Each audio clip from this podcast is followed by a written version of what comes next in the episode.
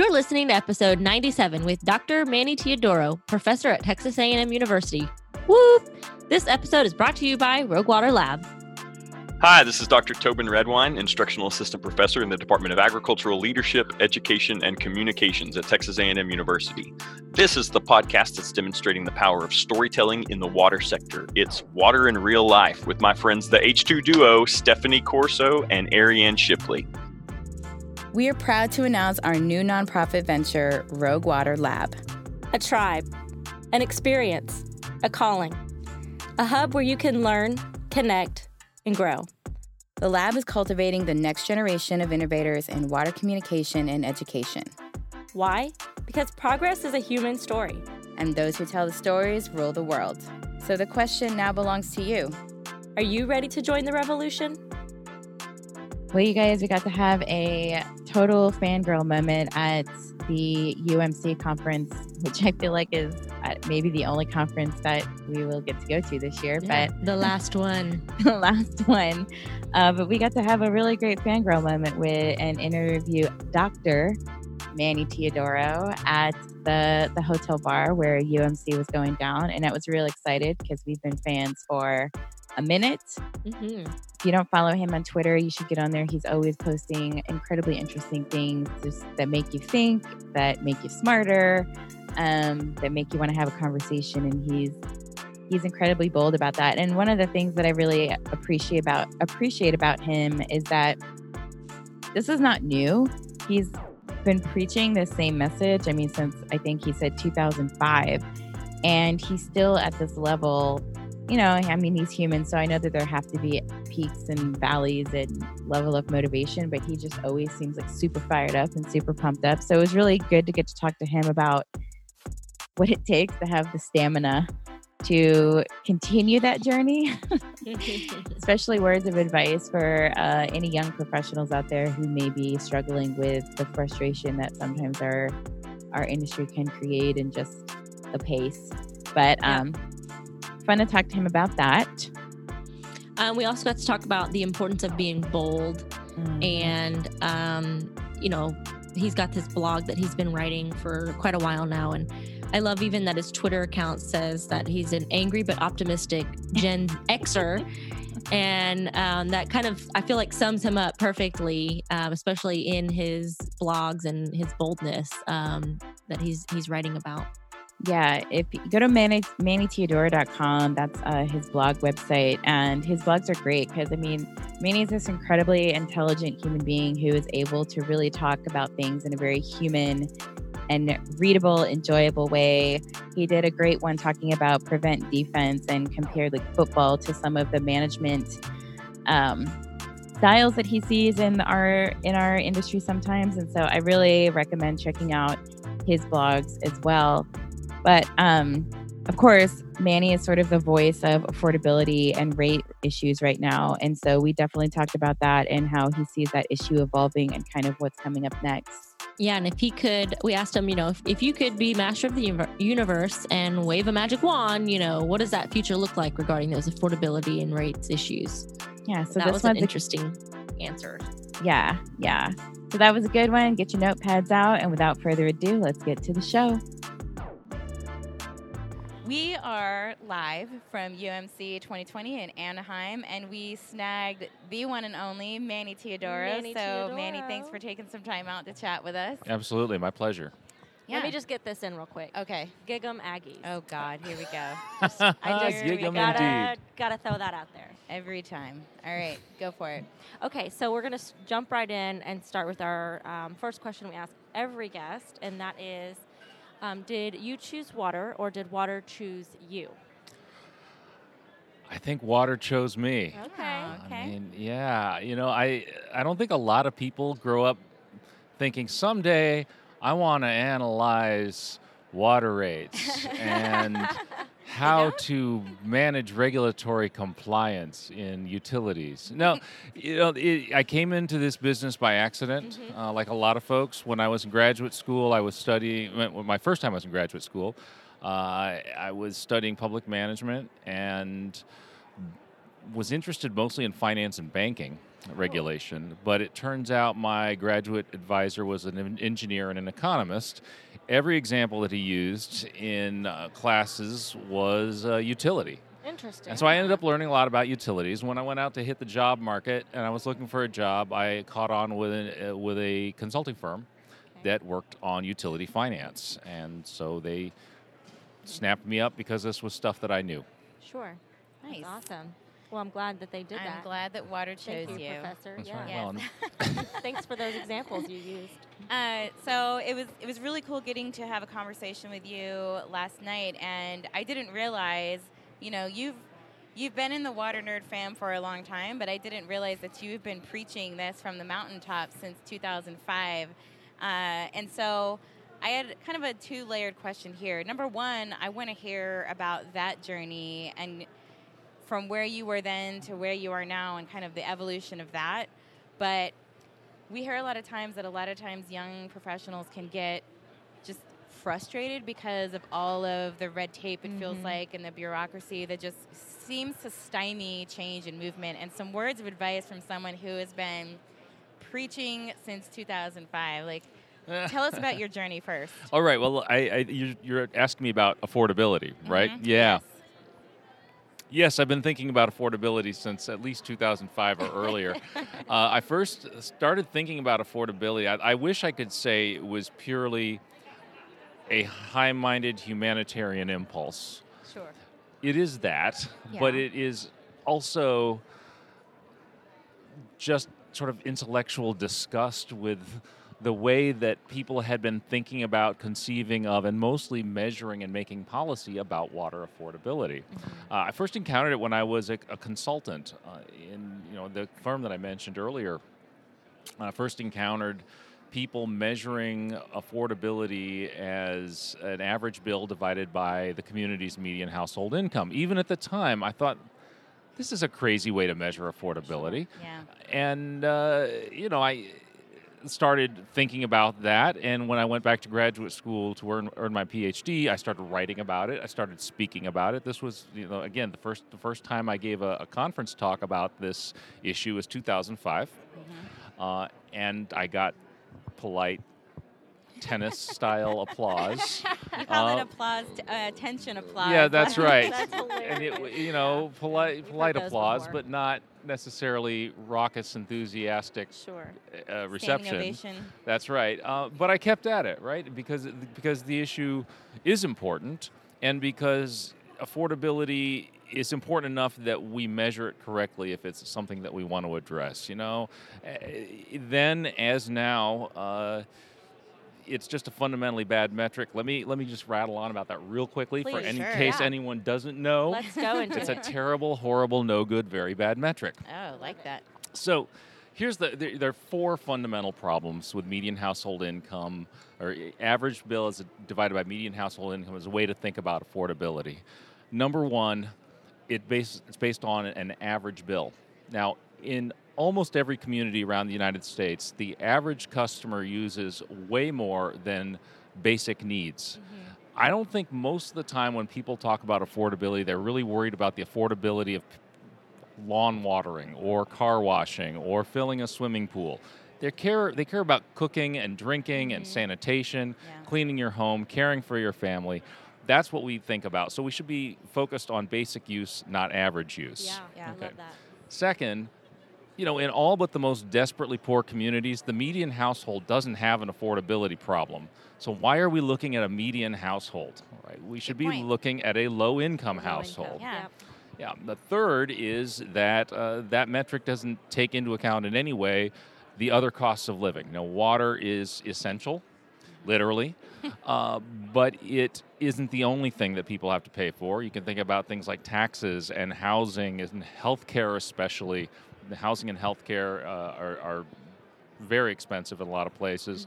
Uh, also, you know, food, home energy, those things are costly.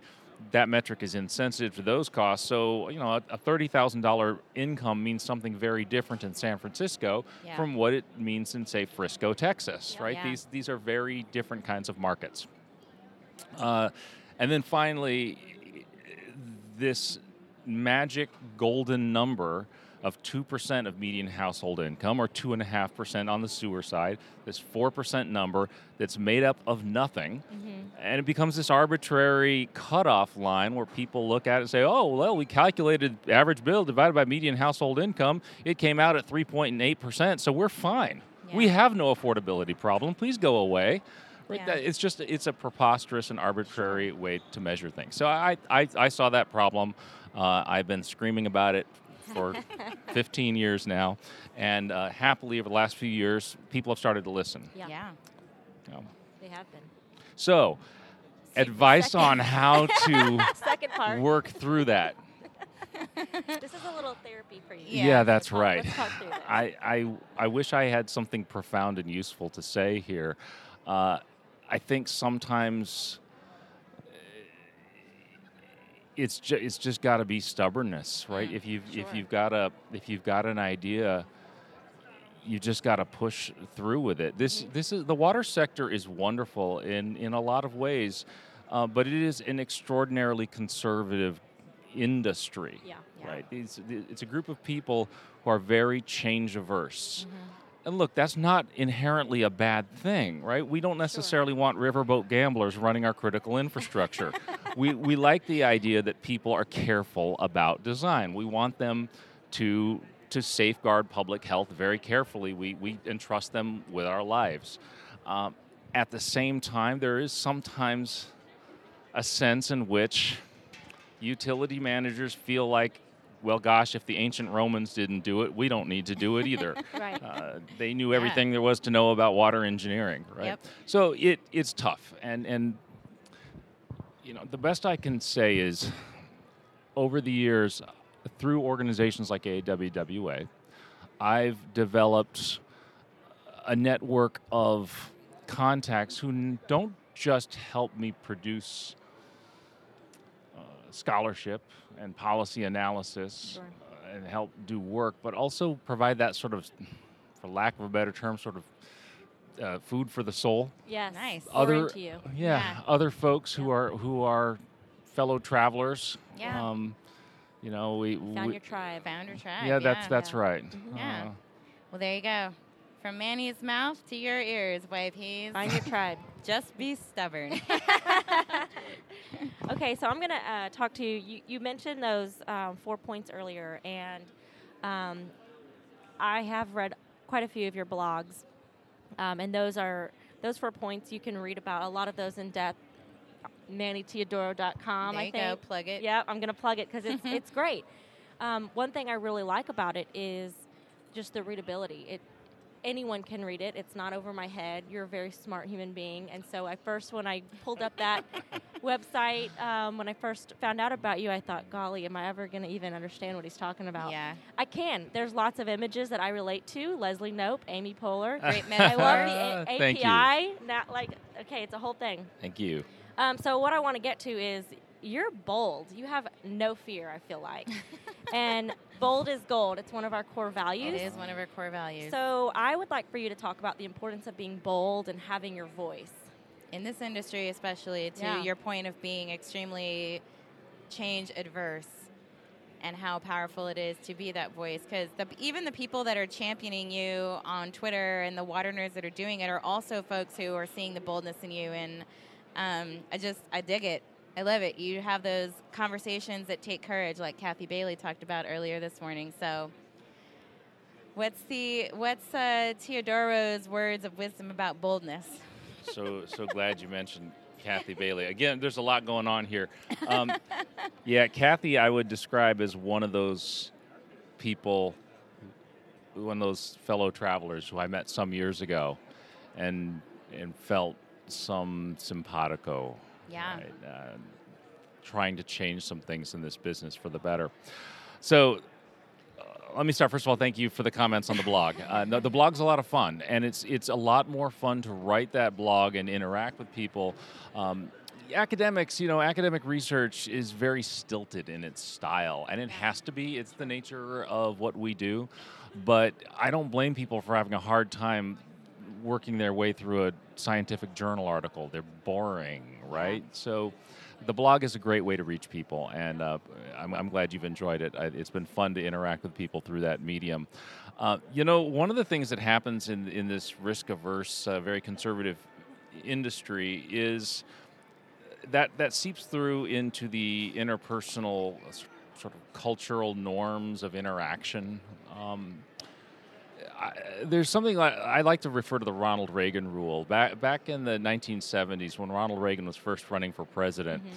he said uh, to other Republicans, he says, "We should have a rule that a Republican shall never speak ill of another Republican." Sure. Hmm. And I think there's a form of the Ronald Reagan rule that sort of pervades the water sector sometimes. That we're never supposed to speak ill of another person or organization in the water sector. Mm-hmm. Yeah. Which, look, as a matter of being nice to other people, that's a good thing. As a maximum, we shouldn't go around trying to kick other people. Yeah. Um, but look, one of the things I think is fascinating is we hear a lot of folks in this water sector talk about best practices. Well, if something is a best practice, by implication, something else must be a worse practice. Right. and so we end up having. Uh, a little bit of a Lake Wobegon effect in the water sector sometimes, where all the children are above average, and, and it makes it very difficult to identify what's really going well and what really isn't. The boldness partly is my innate personality. I, I, am what my grandmother used to call a shit disturber. I don't know how how is how is our podcast rated? Oh, are we, are we family friendly? Okay, we're in the wastewater You're industry. shit friendly. Yeah. Okay, yeah. good. Well, it's, it's my grandma, not me. Uh, so part of it's just personality, but partly that's what I like to think at our best. That's what scholars bring to any profession, to any industry. Uh, sometimes when I'm about in a, when I'm in a professional setting and I'm about to utter a particularly uncomfortable or inconvenient truth, mm. I will utter said inconvenient truth and then say, "And I have tenure." right? So, in some sense, there's there's what what academics bring to the table and bring to an organization like AWWA, like WEF, organizations I deeply respect, and I've been committed to these organizations for a long, long time. Yeah. About to get my 20 year pin, I think. Oh, wow. uh, yeah. Um, but part of what I what I bring is a, a willingness to say the hard things yeah. and and to to raise the tough questions. And you know, I'm one of the very few people who comes to this meeting and I'm not selling anything. Yeah. I'm not buying anything. Yeah. Uh, the interest for me is to improve uh, improve the way we do things, right? And, and ultimately, I know I'm I'm the world's tried really hard to beat the idealism out of me, but I've still got it. I really still think that on my best days, I try to make the world a better place. Yeah. Good.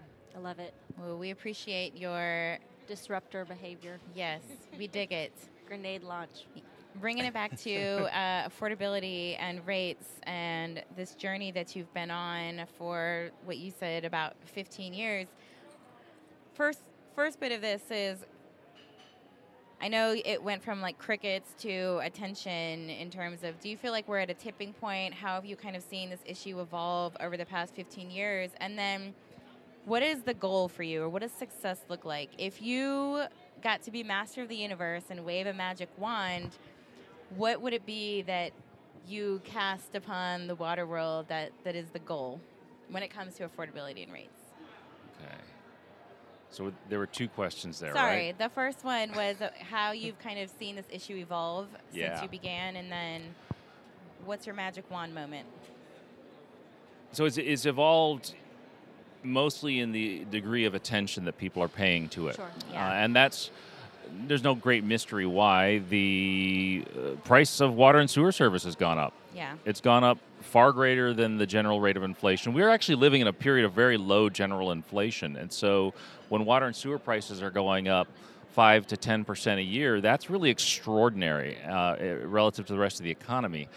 So I think that's just what's driving the interest. for a long time, people could afford to no pun intended, they could afford to ignore their water and sewer service because it was so cheap relative to everything else that they were paying, particularly energy. Yeah. If you look at the energy sector, those prices have been flat mm-hmm. for the last 10, 15 years.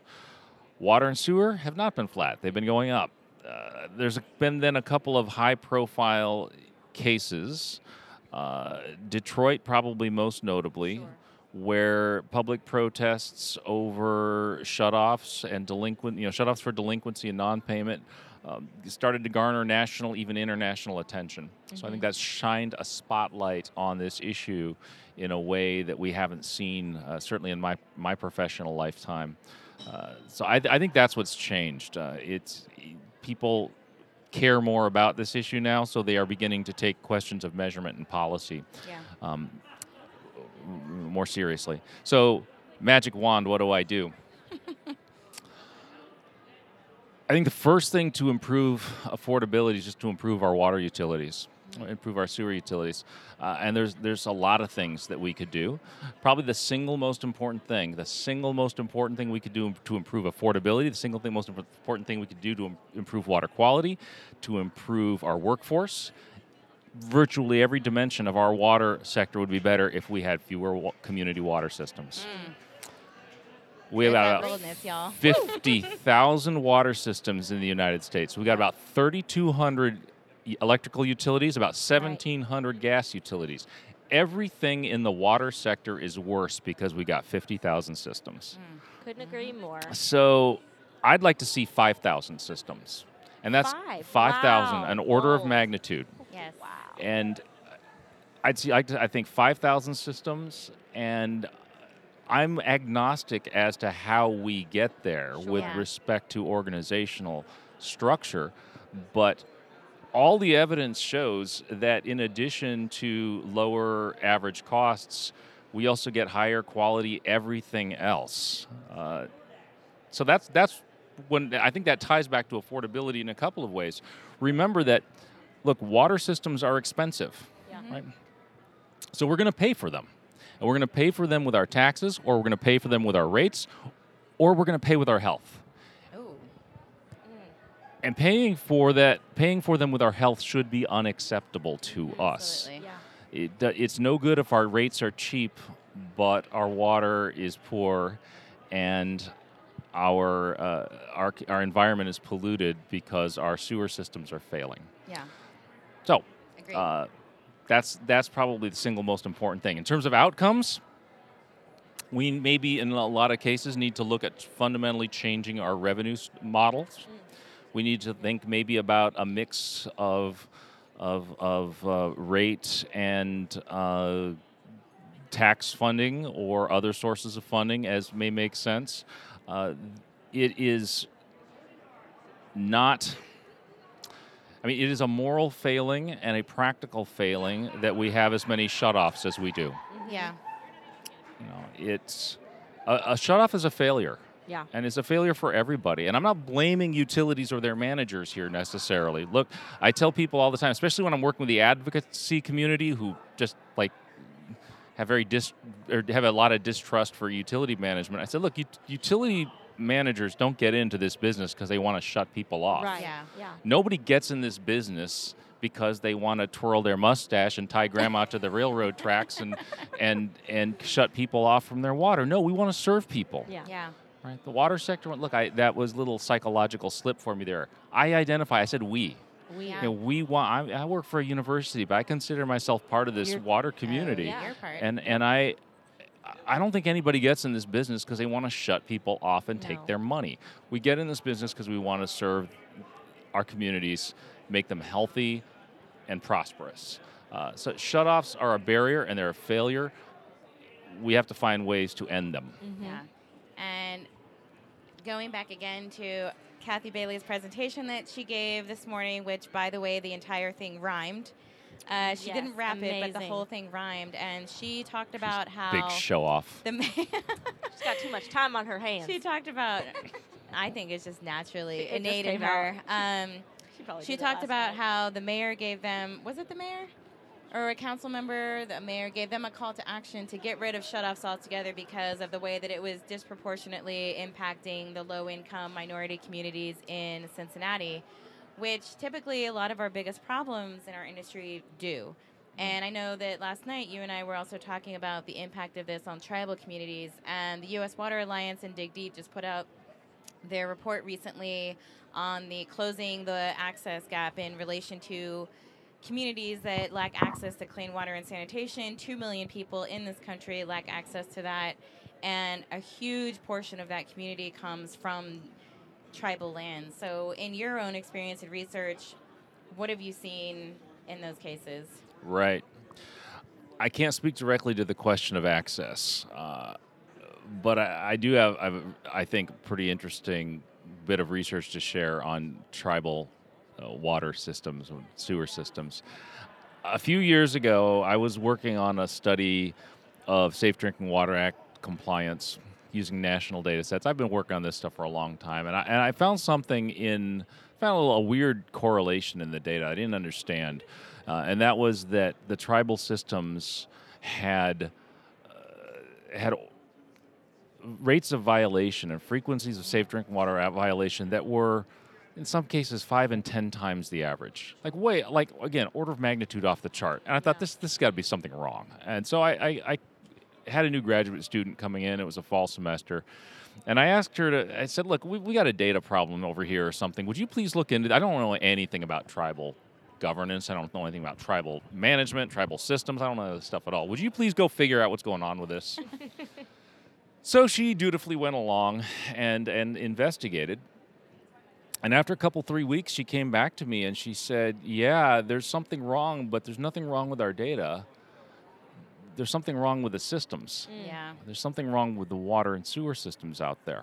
And so we started, that started us down a long investigation uh, into uh, environmental management on uh, tribal lands.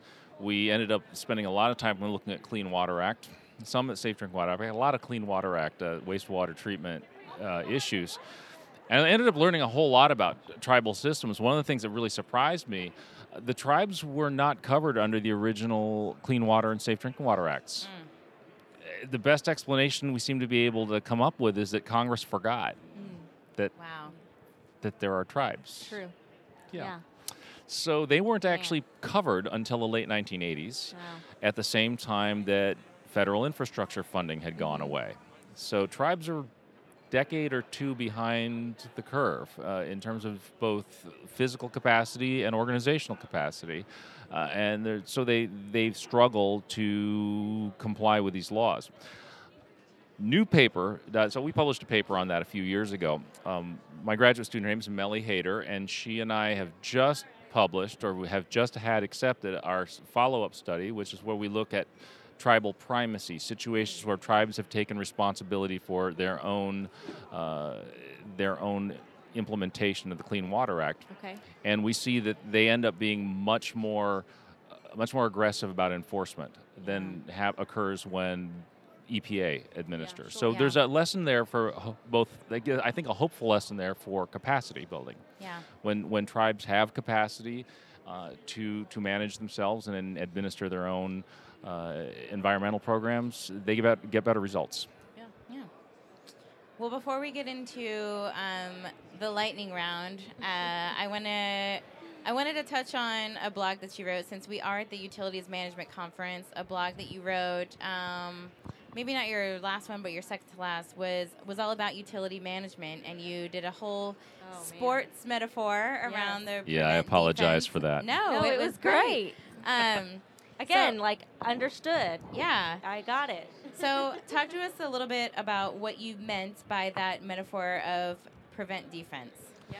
Right. Well, I thought about this because uh, it was the NFL playoffs going on at the time. So I was watching the championship games and the Super Bowl and mm-hmm all of that. And the prevent defense, for uh, people who aren't football fans, uh, the prevent defense is an extremely, extremely conservative way to play football. Mm-hmm. Uh, and it's intentionally so. You use a prevent defense when you're way ahead. And your goal with prevent defense is not to win so much as to preserve or to avoid losing. Yeah. So your, your goal is to avoid losing. You've got a big lead, it's late in the game, you're trying to run out the clock mm-hmm. and get mm-hmm. the other team off the field uh, or let them maybe even let them score, but make them take a lot of time doing it. So you're yeah. you're just trying not to fail. Well, it occurred to me that that's what happens a lot in the water sector. Oh my gosh! Mm-hmm. When I read that, I yeah, bam, yeah. Ding, ding, ding, well, it gets back to the where we started this conversation and the inherent conservatism. Yes. Right. Because so the because so many of the things that we do in the water sector are set up around avoiding failure, it seems like metaphorically managers end up playing prevent defense. And I'll tell you what, what I mean. Almost everything we do in the water sector is, uh, is set up around regulatory compliance. I remember I took a, a, an operator uh training course one time. I was interested in how people get into the water sector, so I took you know basic introductory water operator training through Texas A&M University Extension. It was a lot of fun, uh, really interesting stuff. But it was fascinating to me that every lesson we got was built around regulatory compliance. Yeah.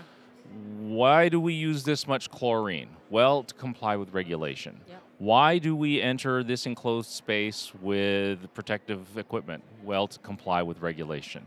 And there, that ended up being the rationale for almost everything. And if you look about look at the way utilities make their investment decisions, make their operational decisions, it's all around regulatory compliance. Yep. That means that winning means not violating Yep. It's meeting a, a standard. And actually, this ties directly to this affordability problem we talked Sure. about earlier. Yeah. Yep. Let's set up an arbitrary standard of what affordability means, and if you meet that, oh, great. Good. Checked. We're good. Done.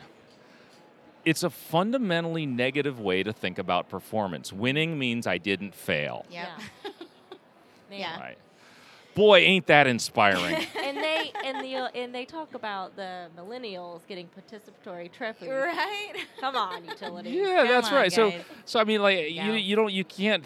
It's hard to imagine sticking with the sports metaphor. Hard to imagine a a halftime speech where the coach is going to come into the locker room and yell everybody, "All right, guys, let's not fail." right? That's Yeah. it's it's just again, it's a fundamentally negative way to think about It's not performance. motivating. No. Uh, But what? But you can hardly blame our utility managers because our entire water sector's been set up with around this paradigm of regulatory compliance. Yeah. Yeah. Uh, uh, we don't have good ways for people to claim credit as opposed to avoid blame. Yeah. Credit claiming is a very different kind of game from blame avoidance. Yeah. Yeah.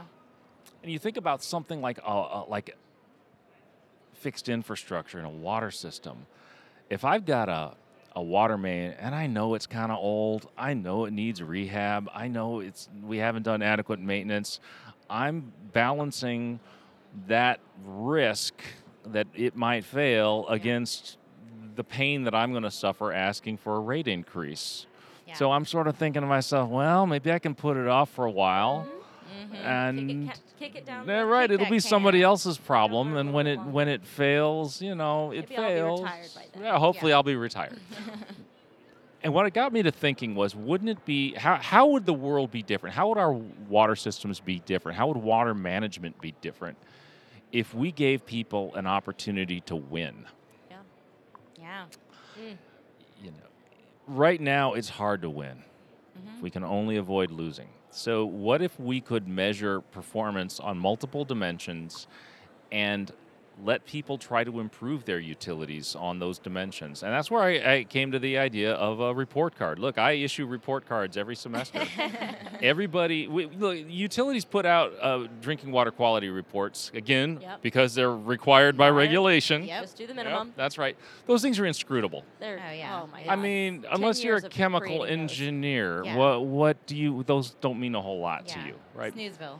That's right. So, but everybody who's been to high I mean, school, Not mine. mine. I mean, No, yours were are pretty sexy, I'm amazing, sure. But Badass. yeah, Yeah, oh, they're pretty that's- amazing. that's yeah. right. Um, but Sorry. uh, no, had to give myself credit for a second. Yeah. Just kidding. No, but they the music are, that plays when you open them really I adds a lot. Don't you say that, but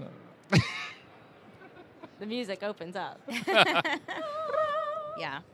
Angels sang with our CCRs. Okay, continue. But everybody's been anyone who's been to high school knows what a grade point average is and knows what a report card is. yes. Well, what if we issued report cards to utilities? You know, Nobody wants to be on ScoPro.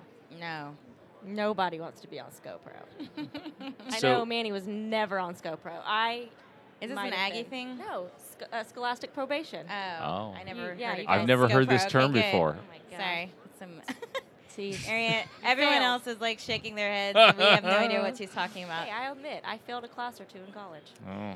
So yeah, Uh, I think it would be now. Is that something when you would each utility set theirs? Because then I just see it becoming into a total cluster and trying to standardize what everybody's Sure. yeah. What well, grade inflation, you can imagine, right? No, Yes. Is there a no. bell curve.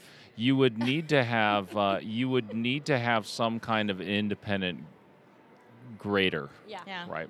Gotcha. Because uh, shockingly, when you allow students to assign their own grades to themselves, I did really good. yeah, that's right. Uh, yeah, you- you're going to tend to get a lot of A grades and not a lot of D grades. So, yeah, we would need some independent means of doing so. You know, by coincidence, the same week that I posted that blog post, the New Jersey Senate introduced a bill that would create a report card for New Jersey water systems. Ah. It's Senate Bill 647 in the New Jersey Senate. It's still working its way through the legislative process. Uh, but they, I'm pleased to say they, they introduced that idea following my testimony at a Jer- New Jersey uh, legislative hearing Whoa. where I Wow. suggested this idea, um, and they're going forward with it. I'm I'm cautiously optimistic if if uh, New Jersey were to go down this path, I think there's reason to be excited about about the potential. My concern would be, as always, grade inflation. Yeah. Uh, they, the the state w- would charge, or the state legislature is charging the uh, state Department of, uh, of the I don't remember what it's called, the Department of Environmental Protection, I think, with creating the the the, the grade the scorecard, the Yeah. you know the, the the grading mechanisms.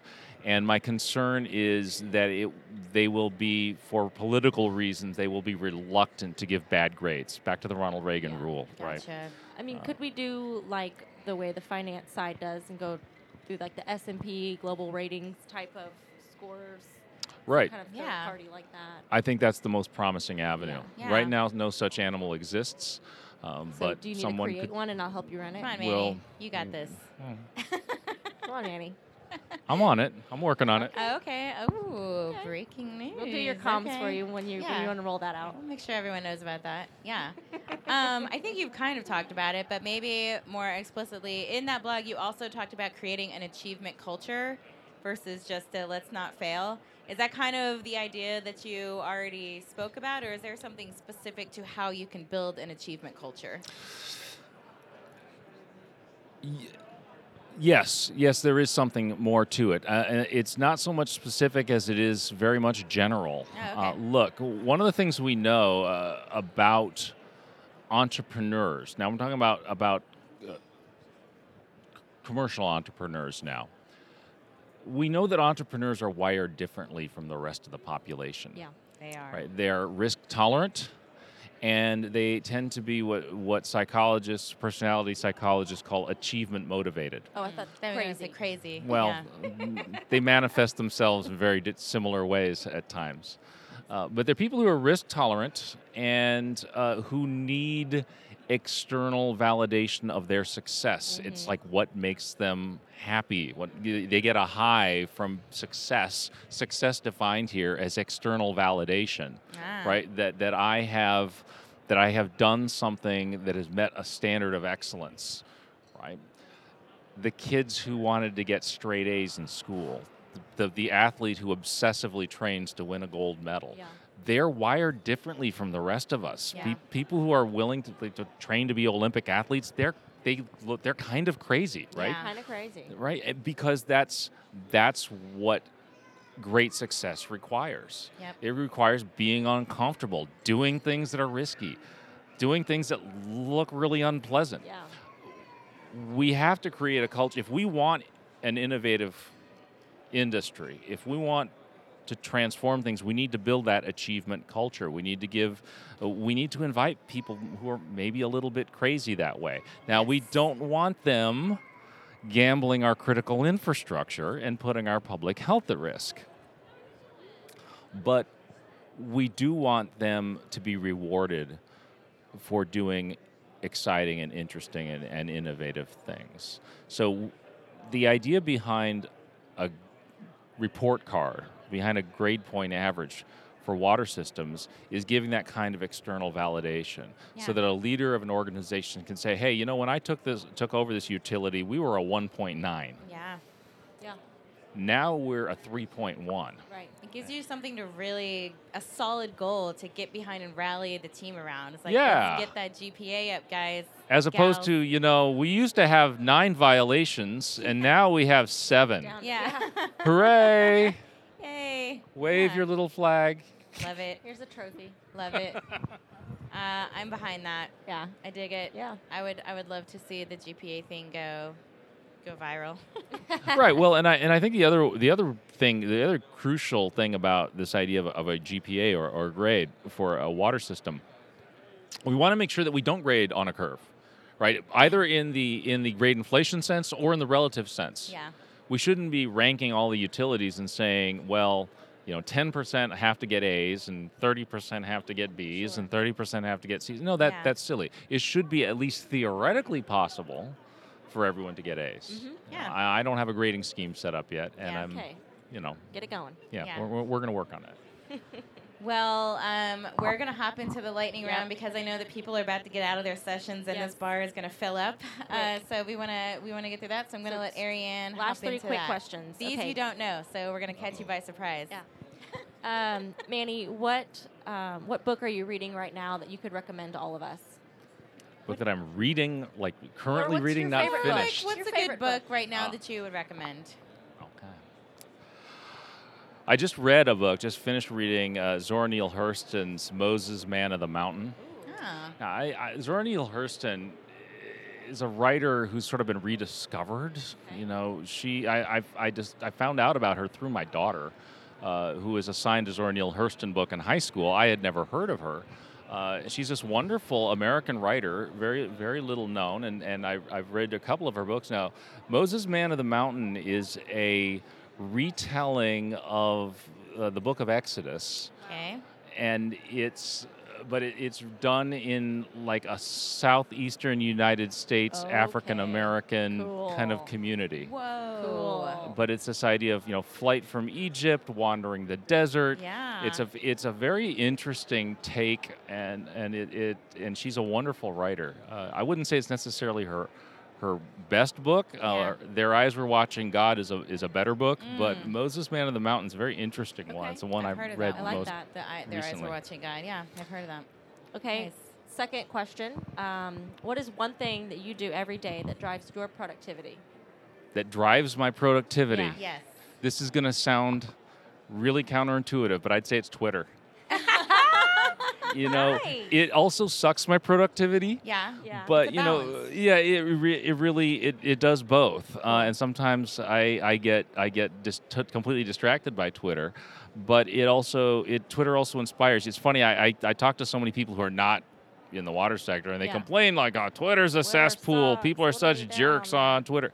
Look, I connect with a lot. industry's Heck, we connected on Twitter. Yes. Or I connect with a lot of people on Yeah. Twitter, Yeah. Scho- other scholars, uh, scientists who work on water outside of my area. You know, people who actually Well, I work with actual I was a water. scholar and you connected with me. Yeah, that's right. Not yet. Not yet. Uh, you know, leaders, uh, advocates, politicians, managers, the Yeah. kind of people who I'm not going to, you know, meet, but people all over the world you Yeah. can connect with on Twitter, and it sort of helps craft this community of people who are interested in similar kinds of Would you issues. You're an everyday Twitter. Oh my Oh, yeah. gosh, easily. Yeah. Yeah. What's your handle again so everyone can follow you? It's MP Teodoro. yes. Get on there, water nerds, and follow them. We're following him, so you can find uh, you can find him on uh, our feed as well. So, uh, okay. Last question. We ask this of everyone. We love the answers we get. So in our line of work, it was all about creating behavior change and impact. And we would sometimes have people say, "Well, what does it matter if I make a change? I'm just one person. That won't make a difference." And of course, we wholeheartedly disagreed with that. We believe that change can be contagious, and you never know what you're going to inspire in someone else. So, what is the one call to action that you are most passionate about that you believe could ultimately change the world? Wow. Call, now, am I calling others to action, or is this my own action? That you're calling others to action. I'm going to circle back to something you, you asked way back at the beginning, which is this combination of stubbornness and and patience. Yes. Uh, there's a great uh, a great scholar named John Kingdon, who wrote a theory of how public policies change. And he argued that there were people who people in organizations who occupied something he called the solution stream. Hmm. They're people who have solutions and they're just kind of floating out there in the ether. Then there's a whole stream of problems that exist out in the world, and they're just kind of floating out there in the ether. Yeah. And change happens when problems meet solutions in what Kingdon called a window of opportunity. Those windows of opportunity are unpredictable. Yep. You never know when they happen. I- been complaining and grousing and working and trying to improve water affordability for a long time. I was floating out there in that solution stream. Yeah. At any time, I could have stopped. Sure. But at some point, the window opened, and the problem and the solution finally had an opportunity to connect to one another. Yeah. Yeah. So that's that's the advice. If you've got your solution, keep working that solution. Eventually, the window will open, and you'll have an opportunity to connect to it. Ah, Just love it. keep swimming up that solution stream. Love That's it. right. Yeah. All right. Well, thank you so much for spending time with us. I know that in conference mode we're all super busy, so we definitely appreciate this. And finally got the opportunity Yes. to catch up in real life. Shout out to Chelsea from Central Arkansas Water who has been live tweeting for us. And if you don't follow them, go follow them now as well. Uh, and hope you have a rest of a great conference. Thanks so much. Same to you. Thank you. We hope you enjoyed today's episode. Never miss out on future episodes by signing up for the Water Nerd newsletter. Found at the-h2duo.com forward slash newsletter. You can also find us on Twitter and Instagram at the underscore H2 Duo. We share all of our new episodes there as well as in the newsletter. So whether we come across your feed or in your inbox, be sure to share episodes with your friends, family, colleagues, fellow water nerds. Help us spread the word. We hope you learned something new today, got a little inspired, or did something that brought you one step closer to your goal. Until next time, remember what one of our favorite quotes says Those who tell the stories rule the world.